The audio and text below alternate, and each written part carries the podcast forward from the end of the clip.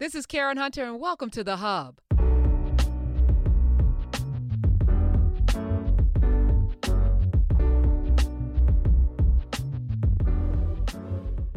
All right, welcome back. We got Dr. Greg Carr. We're in class, but we're going to take a little detour because the, the, the world is on fire, actually. Uh, I think the world is on fire. Mm. And, and I need us to understand what's about to come next because you, you can know that by what has happened, right? Yes. So in Minnesota, we see it's been burning. They burnt down a police station. Uh, of course, it's all because they killed a brother that we witnessed online, you know, being killed to death by a state sanctioned operative, you know, called the police, right? Yes. And three others, because if you if you see the view from across the street, three men were on this brother, George Floyd's body as he was gasping for air and calling for his mother and telling them that he couldn't breathe. Yes. Eight minutes, seven plus minutes they stood on his neck. So I I uh so so so yeah, people are protesting. I don't believe all of the protests are organized by black people. I think no. there's a lot going on.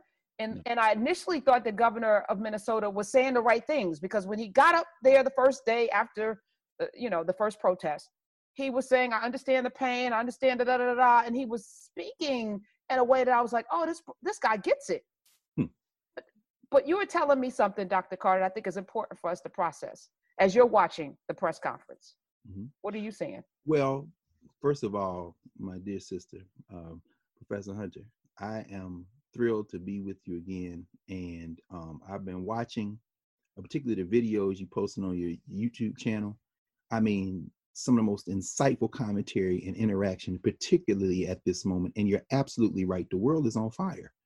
Um, I think the governor did what the governor's supposed to do, uh, try to maintain order. But I also think that as this thing unfolds and we see it unfolding every day and of course you and i both remember the rodney king rebellions in 1992 um, we're not old enough to remember what happened in the wake of 1968 when uh, 100 cities or more went up in smoke in the wake of the assassination of martin luther king but it was 100 Oh yeah, over 100, no question, no question. Parts of over 100 cities. In fact, it was very striking to look in North Minneapolis and then in St. Paul and see some of uh, the black-owned businesses. In particular, I saw a sign on an Ethiopian business, and I'm saying, you know, I'm a Pan-Africanist, so we're all African people, even though we're all different, we're all connected.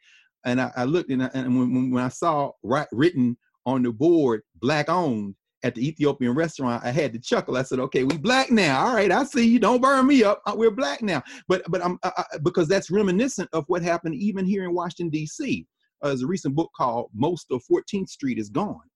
At 14th and U, and then coming back towards 7th, uh, 7th Street, which is now Georgia Avenue, that was uh, a heart of a black community, the Shaw community. Duke Ellington performed uh, in that area, the Howard Theater, and so many others. There were two black owned businesses that survived in the wake of the King insurrection. Uh, one was Lee's Flower Shop, which is still there.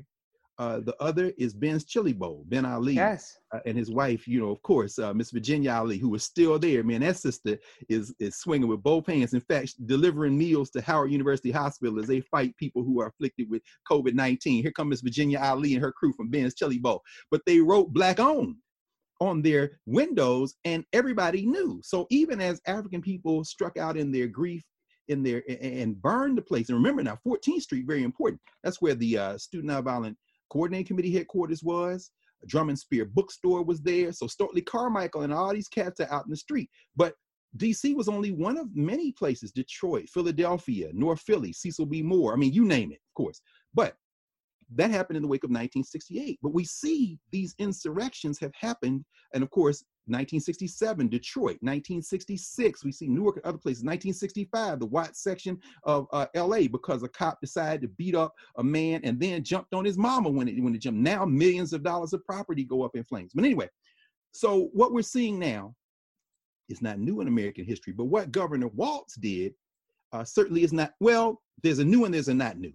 I, like you, uh, heard what he said initially, which of course the mayor of Minneapolis had led out with earlier in the week the tears, the understanding of the rage, the determination to punish those who are guilty. Although I, I do, I would, I, I would, I shy away from the idea of using the phrase justice for and then the name of a murder victim because none of us have the ability to restore life, which would be justice, or swap out the life of the murderer for the one who was murdered. So there's no way to bring somebody back. So unless somebody got the powers of Jesus dealing with Lazarus, there is no justice for George Floyd. I mean, he's a, he's, he's an ancestor now. But in that process, we saw these government officials trying to communicate a sympathy. Why was that? I think in the case of the mayor of Minneapolis, it was coming from a genuine place. I think in the case of the governor of the state of Minnesota, it may have been coming from a genuine place in terms of a personal orientation. But let's be very clear as managers, as elected officials, their number one responsibility is to maintain order. Now they may say in a press conference it's to, you know, protect life. No, but they always are careful to include property because as we've discussed before, uh, the protection of property is the centerpiece. Paramount. Yes. It, it is the number. It, that's basically what the United States Constitution is. They tacked on the Bill of Rights at the end. But let's be very clear. The United States Constitution is, for all intents and purposes, a contract document. And at the heart of that document is the protection of property, personal property, real property. So their responsibility is to maintain order. And the function of the police, which we know comes out of the slave patrols in this country, the, the policing function in the United States of America comes out of enslavement. We know that. And out of enslavement and settler colonialism, because remember, as the United States moves westward, in fact, there's a there's a new book, very interesting. It's a great book. I just got my I, pen. Oh yeah, no, I can't get my pen. Walter Johnson, who is a great historian. Johnson is at Harvard. He's an interesting guy. He's written about slavery. He's written about a number of things. This book is called. Let me see if I can get it here. Yeah, because it's the light. The light yeah, is on let it. Get, let me get the light. Okay. It's called The Broken Heart of America. Ah, I can't. All right, that's all right. The Broken Heart. I The see Walter Heart- Johnson's name. Yeah, well, in fact, let's do it like this. The, Broken, Heart of America. I got it. Uh, Yep. and The Broken Heart of America, St. Louis and the Violent History of the United States. It's very interesting. Johnson's thesis, which is really not completely original, there have been a number of books written actually about Matt. Matter of fact, his book sent me back to look at a bunch of these other books on St. Louis written by other scholars, including this uh, young brother right here who did a book a few years ago, Grassroots at the Gateway. This is Clarence Lang. See, the thing about it is, a lot of times when new books come out, you know, it's they're, they're selling books. So the blurbs on the back, this is the first exploration, but those of us who are constant readers know that it very rarely is it the first. And often the first discussions in this country about race and about these topics were by black scholars writing either in, for black presses or black publications or getting published and then being ignored. But now that it's popular, it becomes the first major study, and people are basically saying what they don't know. But anyway, this is actually an excellent book, though. What, what Walter Johnson does is explore how, when this settler project gets to St. Louis, now we're talking about uh, Lewis and Clark and Sacagawea and York. York was the African who was enslaved by Lewis and Clark, who went all the way to the Pacific Ocean. But St. Louis is like the gateway to the rest of the conquering the continent. So, and, and we won't get into it now, but uh, because because what he's really saying is the history of St. Louis, you can read the whole history of the United States as a settler colonial project of dispossession of land, of racial capitalism, and then you use force to maintain that order. And that's the function of the police.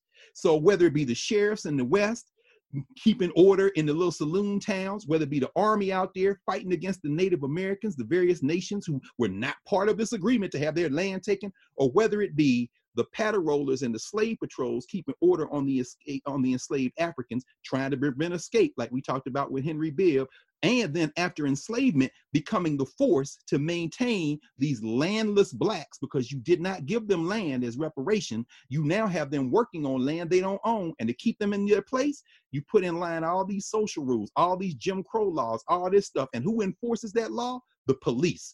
The function of the police in this society is to maintain order through the exertion of physical violence if necessary. You got to intimidate people and you got to keep them in line with violence. So how does that connect to what we what we've been watching?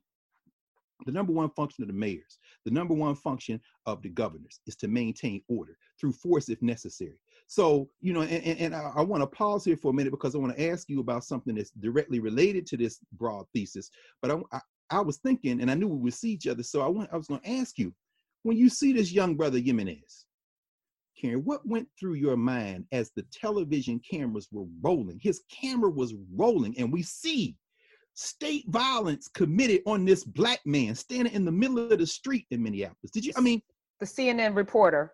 Yes. It was interesting because they were saying this is going out live. Right. They did not care. And I felt the same way as I have been watching so many of these snuff films of our, our folk being killed. It's almost like there's an edict that nothing is going to happen to you if you do this to black bodies. That's right. There was a white a white counterpart reporter in a similar situation with a similar badge. He had his badge. He identified himself. You could hear him say, "Wherever you need me to move, I'm going to move." He was complying. Kept saying it. And they're handcuffing him, and he's looking into the camera with his mask on. And we're in a pandemic. We're in a pandemic. And and they're handcuffing him, and he's looking incredulous. And the people around him are like, "What what is happening?" Right.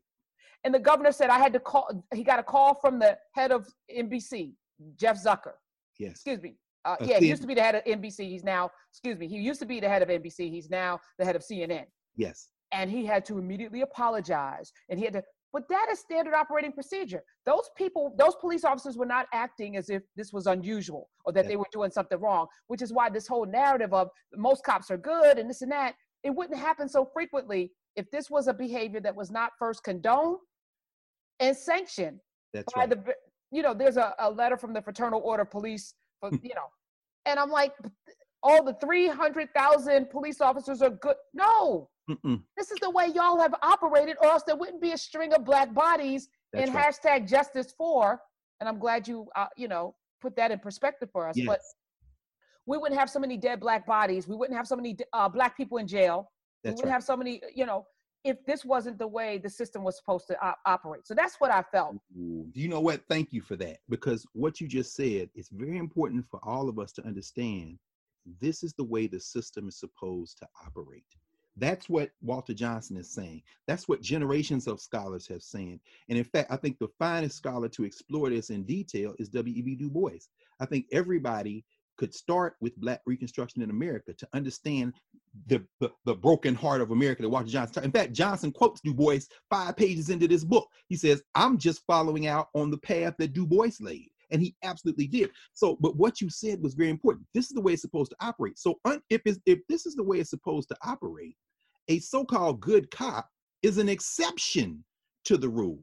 Bad and police are equivalent. I mean, I was listening to you know you and Lurie as y'all were talking last week, and I'm like, yeah, break this down. Why? Because when we think of law enforcement, we're talking about individuals whose job is to maintain the system that exists, not to critique the system, not to treat people humanely, but to protect property and to maintain order through violence if necessary. So the idea of a good cop, and of course we laugh thinking about the uh, Fraternal Order of Police because we know those gangs are the primary. In fact, the reason that we know that the guy who killed this brother was not at the Trump rally is because the man who was at the Trump rally was the president of the Minneapolis uh, Fraternal Order of Police, and he said, "No, nah, it wasn't him. It was a guy who was the head of the police union at another one of them little towns in Minnesota. So now nah, he wasn't there. Okay, thank you, because both of y'all were there.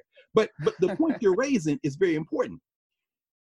This is the way the system is supposed to exist. So Walz, the governor, the mayor, both mayors, Minneapolis and St. Paul, and the young brother who's the mayor of St. Paul, FAMU graduate Melvin Carter, grandfather was a red cap there in the Rondo community, well, at the train station in St. Paul. I've been to St. Paul. Uh, you know, St. Paul has a black community called Rondo. Just like a lot of other places in the country, they ran the highway through there to destroy them, but a lot of those black people are still there.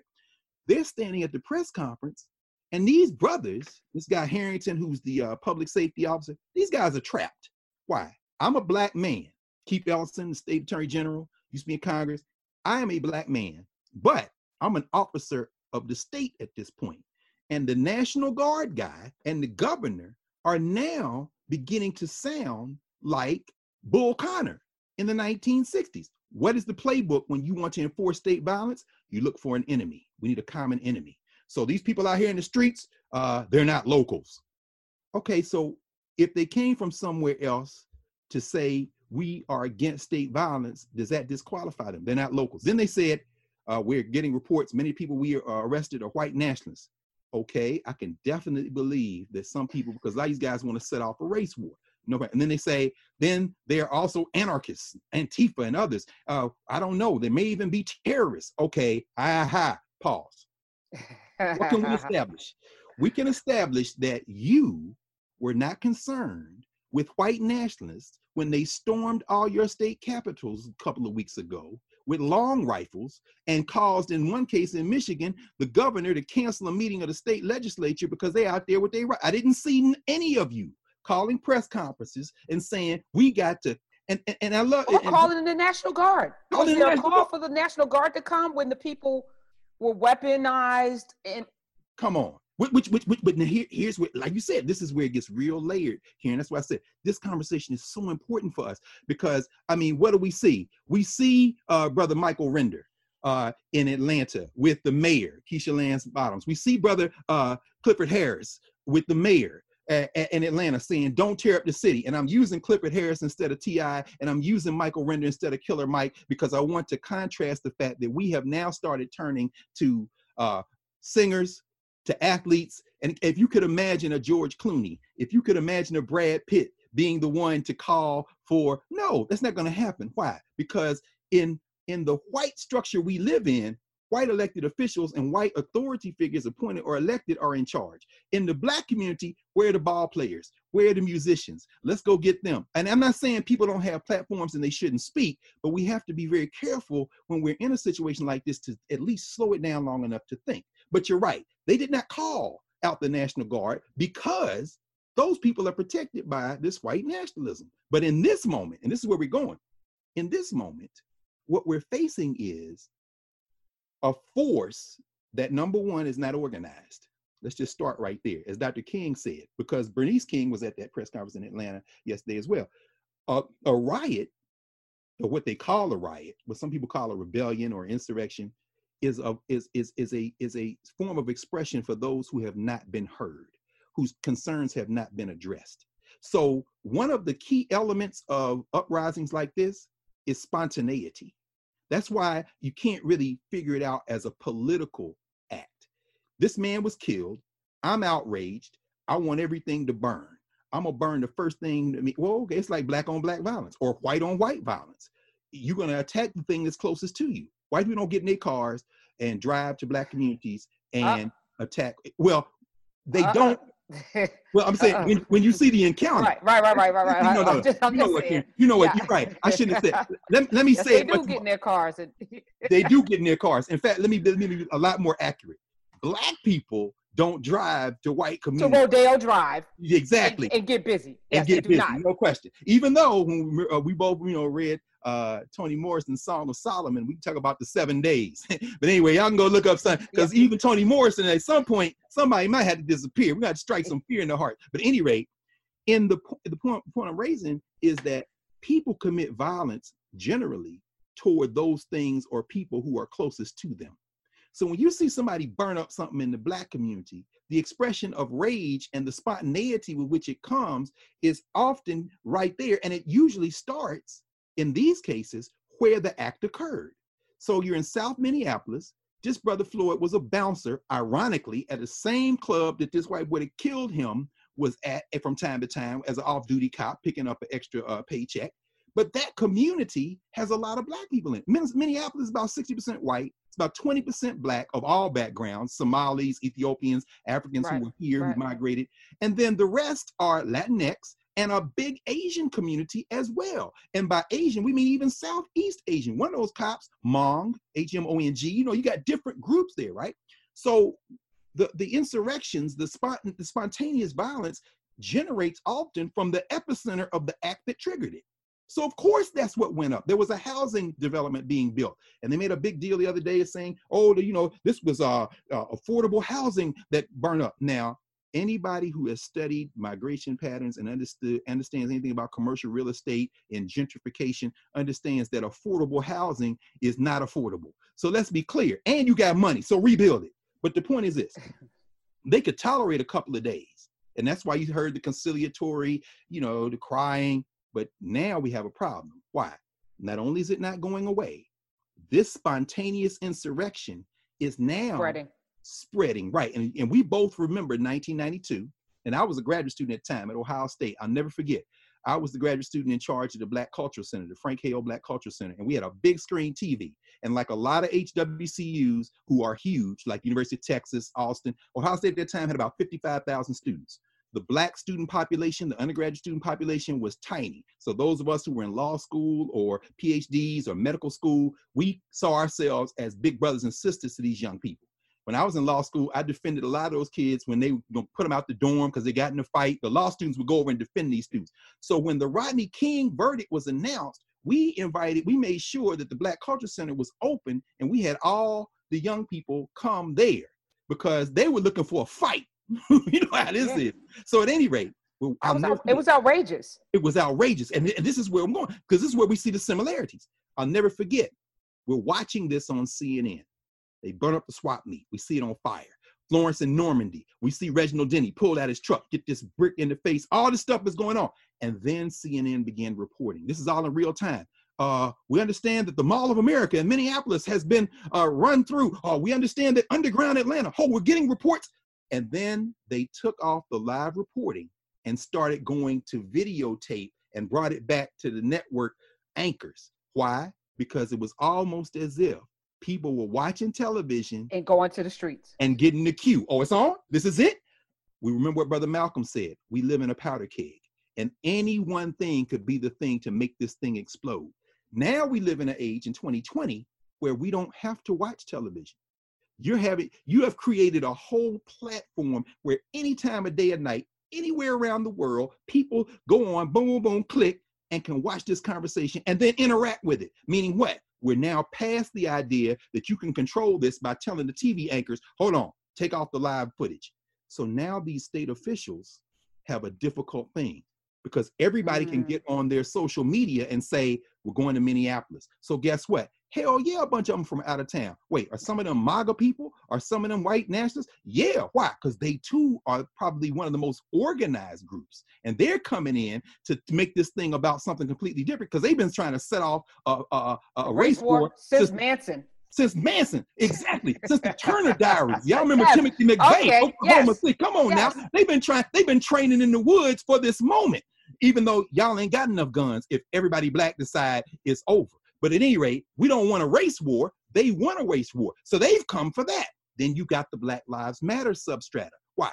These are the people who are also organized, but they're organizing against state violence. They want the police abolished. And these are some of the most brave people. These yes. are the folks who in Ferguson are in the street. And then mm-hmm. these are the folks who said, We have learned from Ferguson. What do we learn? We learned that while we're out in the street, that other people will come in and try to make a brand out of this and try to make some money out of this and try to go do a white facing conversation. So they're not going to be able to be governed by the fill in the blank social activists to get all the awards from Time magazine and you know we can talk about who those people are but I'm saying oh they come they gonna get a brick too. Why? Because we learned from Ferguson. Y'all out here hustling. We don't deal right. with y'all. So right. you got that element. And then here's what makes Minneapolis so fascinating is 60% white. A lot of those elements are a number of white people are in them, and some of the spontaneity is from white people. So you're watching the mm. footage, you're saying, wait, these are white people. So if or or even uh, so the the first windows that were broken out at the AutoZone, right, look like a cop. Oh, listen, and here's where we and here's look like where, a cop breaking right. out the windows. Come on, Karen, and this is where we have to be smart.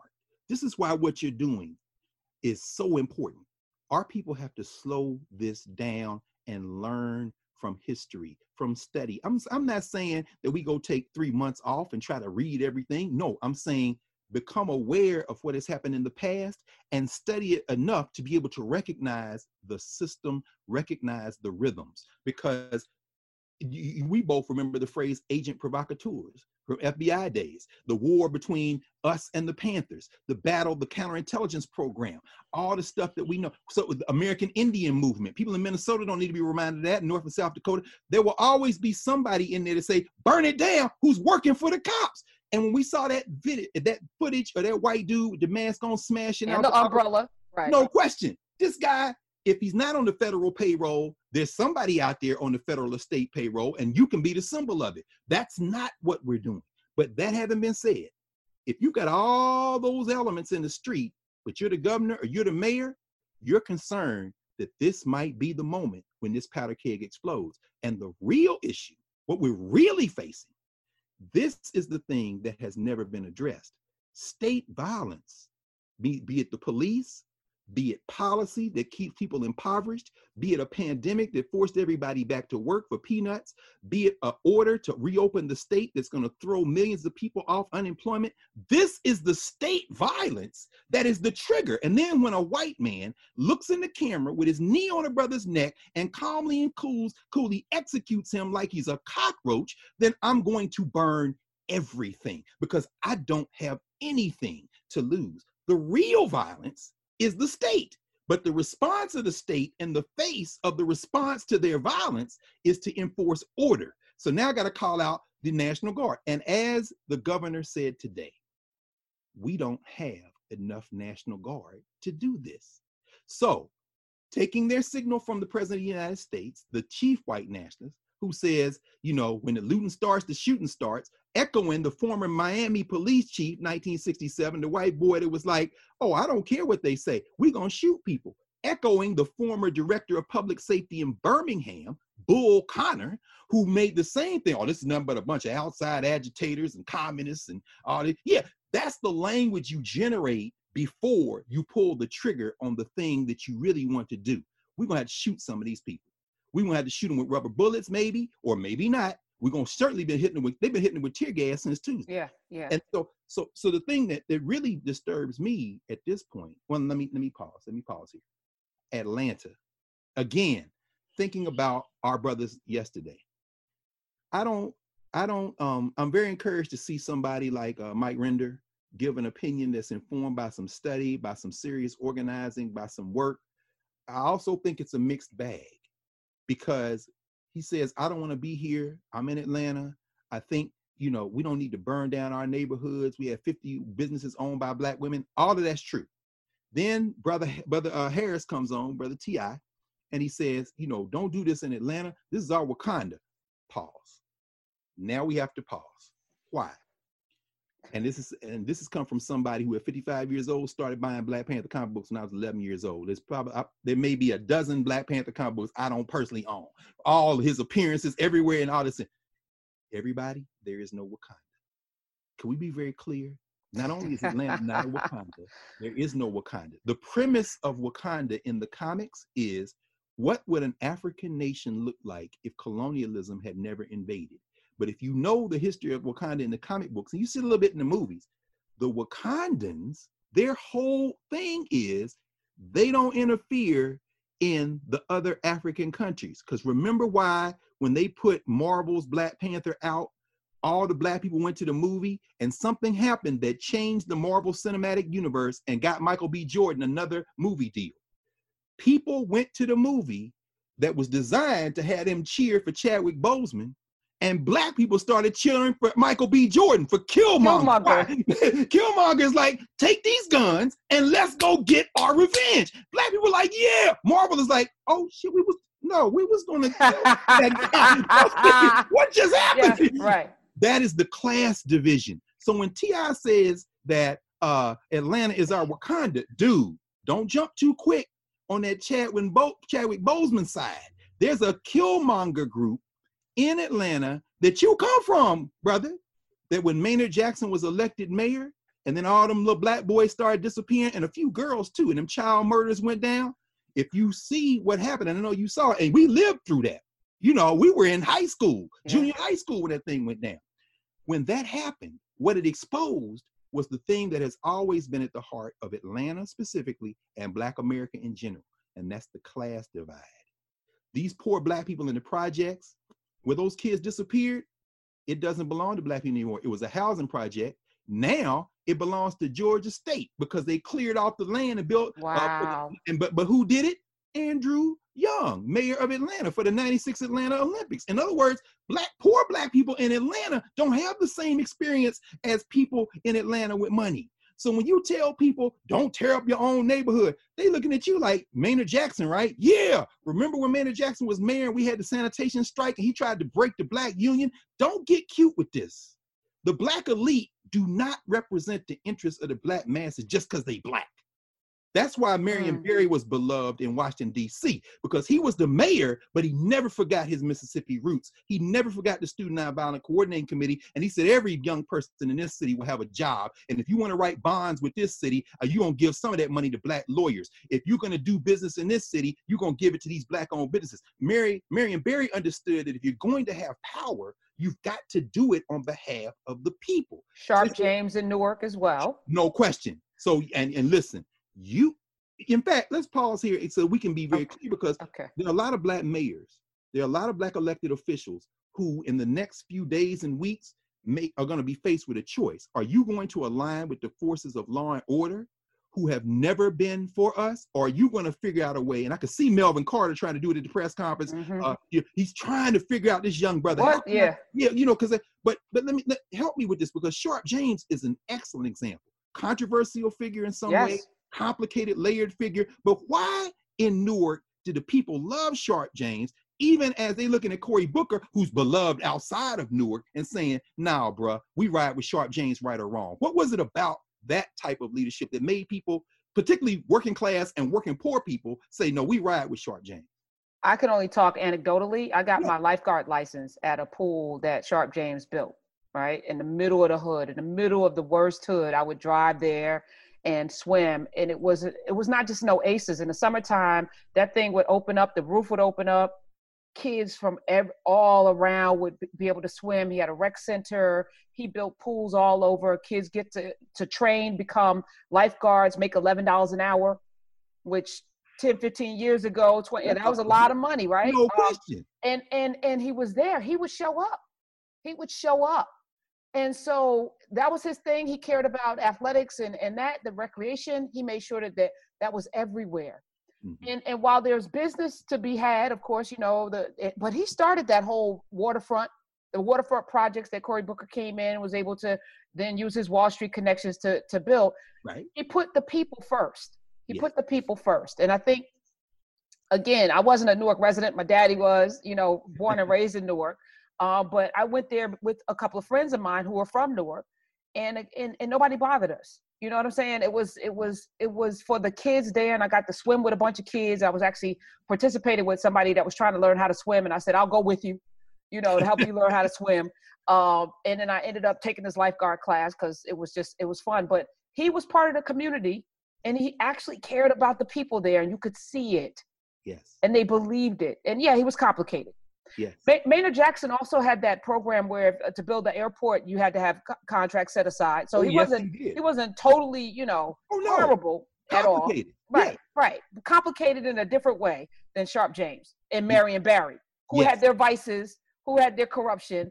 you know, listen, there are no perfect leaders, No question. but but ultimately you need to feel like I matter to you. You know who I am. And moving into a, a, a low income housing project and rescuing a dog, no disrespect, it's No. a nice thing to do. sure. And being and showing up every day is not being from a place. No. No. You know, you- it- you- go ahead. No, I'm sorry. No, no, I'm saying even even you know I can I could rest on my daddy's laurels, but not really. I couldn't come into Newark, live there for a few years, and run for mayor. Even if I spent my my weekends there, because my dad had a store for 18 years, and I was on Ridgewood and Madison with my grandmother. Come you know, on. anytime. But but that still wouldn't give me enough to me bona fides or or you know. It, it's it's it's interesting as I watch Ras Baraka, who's you know. uh, Let me let me just say this. Um, and we're going to have many, many, many conversations. Of course. But I have awakened in the last several years to the notion that everything that most of us judge ourselves by is like Booker T through a lens of acceptance, white acceptance. And, you know, there's a white way to govern. So when we become mayors or what have you, or senators or governors, we want to live up to a standard. Even our first Reconstruction brothers who were in Congress, if you see their pictures, they are they're not dressed in African garb Nope. they're dressed in the finest of clothing to look as erudite as possible and they're they're all posed and positioned and it was booker t's goal that if we could just own property and make ourselves morally you know accountable to the lord and this christian ethic that we would somehow be accepted as human beings and it was a it was a nice notion but it wasn't one that will ever pan out because they will never see us as people. So No. we're asking a system to treat us in a way that they've never seen us. That's right. And instead, what we need to do is not be concerned about that. Because I don't see I don't Wow. see Asians being concerned about how you see them. They're like, the oh, well, they come in with their thousands of years of culture and understand language and You just named the difference. right. See, that's that's the difference, and that's why what you just said is so important. The nation state is never questioned in these moments.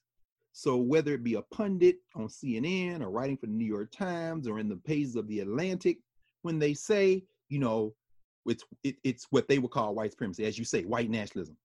It- it- no, no, the racism, and we got to do something about inequality. We've got to reform. We've got to abolish policing. Okay, all that's great, you've got to attack the root of this. The root of this is, is what Walter Johnson and many, many, many others, Du Bois and all of them are saying: settler colonialism. You've dispossessed people of land. Then you've created through a hyper-capitalist system. Some people would just say drop hyper, a capitalist system a level of exploitation so that those that you only have a tiny number of slots. So in the case of Ras, as you say, good brother, uh, father and mother, of course, lifelong Newark people, obviously, uh, much respect to the great Amiri Am- Amina Baraka, right? Whole family. Once you are put, however, through elected or appointed into a political position in a capitalist system, your interests now must align with the owners of capital which means yes, Sharpe James, I'm going to develop the waterfront. What does develop mean? That means I'm create business and I'm gonna bust my ass so that I can have a few of us. Hopefully, many of us, a Sharpe James, a Maynard Jackson, um, a, a- a- a Coleman Young, a Marion Barry, uh, um, um, uh, all of them, right? I mean, Wilson Goode in Philadelphia, Gary, Richard Hatcher. Was- Wilson Goode is a mixed bags and nuts. Well, well, but this is the point. All right. all on a continuum, though. right. There's no hyper progressive mayor. Why? Because Right. the mayor is beholden to the developers and the bond issuers and all the big money people who got in. And then, but the person that put the mayor in is, and it's Keisha, Keisha, uh, um, Lance uh, Bottoms. Keisha Lance Bottoms in Atlanta, protege of uh, uh, what's his name, um, who was there before, uh, uh, Kasim Reed. You got a billion dollar stadium sitting right where it used to be a black community, and then you knock down the old black church where Morehouse was started because they want parking lots and stuff like that. Look, man, I know you black. I know you depending on black votes, but I know that that capital came in and look, say, look, Negro, we're gonna make sure that your class is taken care of and five of your cousins. But the rest of them Negroes, we're gonna move them out the city of Atlanta. Those are the black people who, when something like this jumps off, say, we don't give a damn if you black or white. I have nothing to lose. And in the meantime, every day of my life, when the mega bus pulls up in downtown Atlanta and the cop comes out and says, move along, that cop looked like me. So guess what? It ain't even the color of the cop. It's the function of the police. And when someone, when an insurrection jumps off, the thing that's never critiqued is the nation state, is the system that not only allows this, but thrives on it. And that's why solutions to this cannot come from appeals from authority figures, cannot come from appeals from entertainers and athletes, but must come from attacking the problem at its source. People with property don't tear up property. People with jobs don't go out and destroy everything in part because those people have now have an investment that they can turn to the police and say, if y'all don't act right, we getting rid of everybody. I'm gonna make a phone call. Powerless people will react out of that powerlessness. This is what King understood. And so I guess what I'm saying is that at, at the end, at the end of the day, what what you've been exploring over the last, you know, week or so is we I've been watching, like, yeah, this is what by giving voice not only to those frustrations, but to the possibility of new language, we now can turn toward addressing this problem in ways that we have tried to solve before. And that means we must now attack the system. And I watched Killer Mike. I mean, I watched this brother, right? I watched Brother Render tortured because he was trying to say we must destroy the system at the same time as he's trying to say don't, Don't burn destroy the property. Right. You know what I'm saying? Brother, he knows you can't get there. Those two Right. things don't They're, fit together. they're incongruent. Yeah. They're incongruent. And meanwhile, the president of the United States is calling his troops out for a race war because he's trying to get another term. Those who have put him like Mitch McConnell there, as we talked about a couple of weeks ago, are determined to get that other term so they can finish packing the courts because it is the courts that say what the law is. And then at the local level, where we do have an ability to step in and say, no, these young and old, these women and men who are elected officers, who are police chiefs, who are mayors, who are city council people, you're going to have to make a choice and you don't have a month to do it because the people are in the street now. The world is on fire. And so if you choose not to stand with us, please be prepared for capital to either remove you or move on up over you because the troops are going to be in the streets in a very short order. And mm. at that mm. point, we're past the conversation about anything other than survival. And I'm afraid, right. Karen, we're on that precipice. Yeah, no, I, I there was a bus driver in New York um, last night. They tried to uh, the police arrest they arrested a bunch of people at the Barclay Center, and they commandeered a public bus to put all of the people on to transport them to to the police station. Yes. The bus driver got off the bus and refused to drive. That's what you do. He's like, I'm not participating. I'm not participating. And you know what? Wow. Now that's powerful. That's that's why I asked you about Brother Jimenez. I mean, I've been that man.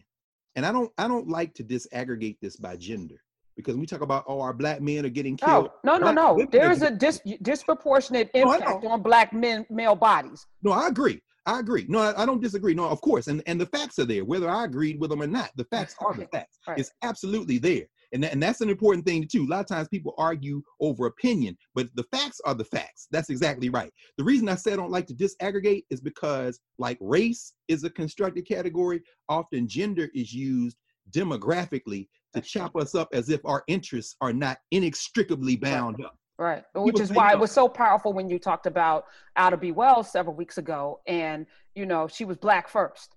No question. You're not going to separate her from her blackness because there's a woman's movement. That's and, right. you know, like, I, I think that is powerful. And I think, you know, our notions of gender and race and all of that has to, all of that has to be dismantled. It does. You know, th- th- this weddedness and this, this president uses this manhood. I'm not wearing a, a mask because, you know, real men don't wear masks. He doesn't say it, but he's intimating that I'm a really strong man as a result of wearing a mask. We have been indoctrinated into their ideal of what manhood, if that's what manhood looks like. And I just want brothers right now to, to digest this alpha male thing that they're pushing out. Please. If that's the alpha male, a bloated, and I'm, I'm, I'm you don't have to participate. I'm just a bloated, Which, narcissistic, unattractive, bald headed, fat, and bloated and fat are two different things. He's got, you know, inflammation and he's obese morbidly. Yeah. With a tiny penis, we know that because Stormy Daniels told us his penis looks like a, the toe from the video game Nintendo. Come on now who's never had to work, hands soft and buttery, never built anything, been bankrupt, wouldn't serve this country because he's a coward. Yes. That can't really get a date, gotta buy it. Gotta mm-hmm. buy all his wives ain't from here except for Marla mm-hmm. Maples, and he had her pregnant out of wedlock while he was married to his other morally bankrupt. Come on now. If that's what manhood looks like. Is that something we should aspire to if you're a man? No. no. And, and so I, I see us chasing an ideal in so many areas, whether it's intellectually, educationally, language, money, lifestyles of the rich and they, they, they dangle things in front of us yes. that are uh, false leaders yes. that are empty em, empty vessels. Yes. And i think it's time for us to re-examine all of the things that we believe oh women should be here be they started that. Women in the kitchen barefoot and pregnant. It's we never... aren't we aren't we aren't qualified to lead. We can't that that's not an African tradition. Nope. That's not nope. African at all. So the thing that I'm so grateful for, Dr. Carr, is I've read a little bit, but you've read a lot, and your study goes deep. And as we start to unearth the truth, I'm learning every day. I got my pen and paper right here because I'm like, wow, I've been brainwashed too to believe because we it's knee jerk. All of it. That's the default. Yes. Let, us reprogram this computer. So yeah uh, in, in closing, you know, as we yeah. as we confront the National Guard showing up in several cities throughout this country, yes, what is your what is your message to folk who would like to go out and protest and who would like to to say something because we're in pain. The trauma is heavy. To watch one more, this is to me is the straw that broke the camel's back. To watch George Floyd take his last breath on film at the at the knee of someone who had so much disdain for his humanity that I can't even articulate it right now without choking up. Mm. What's the message to us? You know, in looking for hope in these moments, and this is part of it, really, for everybody watching who's thinking about this, you know, part of it is having these honest conversations. That's a thing we can all do and, and, and own up to our feelings. But in addition to that, I'm looking for, you know, specific encouragement. Um, there was a GoFundMe page established by, you know, the Floyd family. And, you know, I looked on it to click on to donate and I realized they already approached $3 million when I looked. Wow. And I said, okay, this is gonna pay for the lawyers. It's gonna make sure the kids get to go to school and this kind of thing. But then, and then, and then I thought, if we can do that, and I know that those dollars are not all black dollars. I mean, they be predominantly black dollars. But I thought, if we can do that, we've demonstrated once again. Goes back to the conversation you were having with my brother Jared Ball. You know, yeah, we're not organized, but Jared's whole thing was, you know, black buying power is a myth. No, that's a little, that ain't what you mean. What you mean is we are not organized to invest our resources like we should. If we were organized, there would be a lot more power if we were connected. So, one thing we can do, okay, you know what? We're going to go to the protests.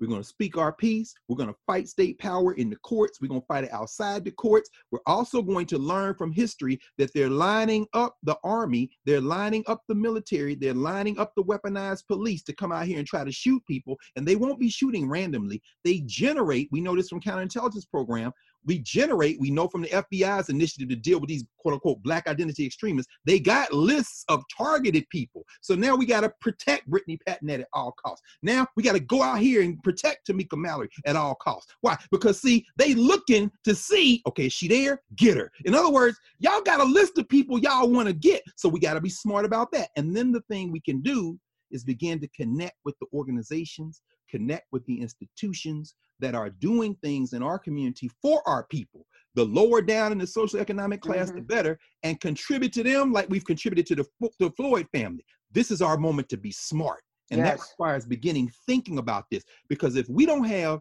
land we own, if we don't have institutions we own, if we don't have collective strength that we've shown through laboring and working together, then the state does whatever the hell it wants to do. A man will not kill you in broad daylight if he is in fear for the light, his life. And by that, I don't mean his physical life. I don't mean that. I mean, you don't have no money, you don't have no job, and ain't enough police to surround your house forever. And guess what? We don't want it anyway. Why? You see that property over there? What? We own everything you can see. And you will stay off this property because we didn't bought the mayor. We don't even get down who the mayor is. The mayor works for us. We got to now begin to think that way because the nation state is not going to be sustainable in this country. I can tell I you right now, Karen, it's going to fracture and it's fracturing now. We oh, may live to see it. Yeah, we're watching it. And when it fractures, they're not going to have enough police. The governor of Minneapolis, uh, Minnesota said that in the recent press conference. They don't have enough police. They don't have enough National Guard. But as it fractures, they will burn it themselves before they give it over to the poor. Before We've seen that. They, We've they, seen that. Absolutely. So now's the time All to be smart. That would be, okay. I mean, my message and us talking. All right. I appreciate your message. All right.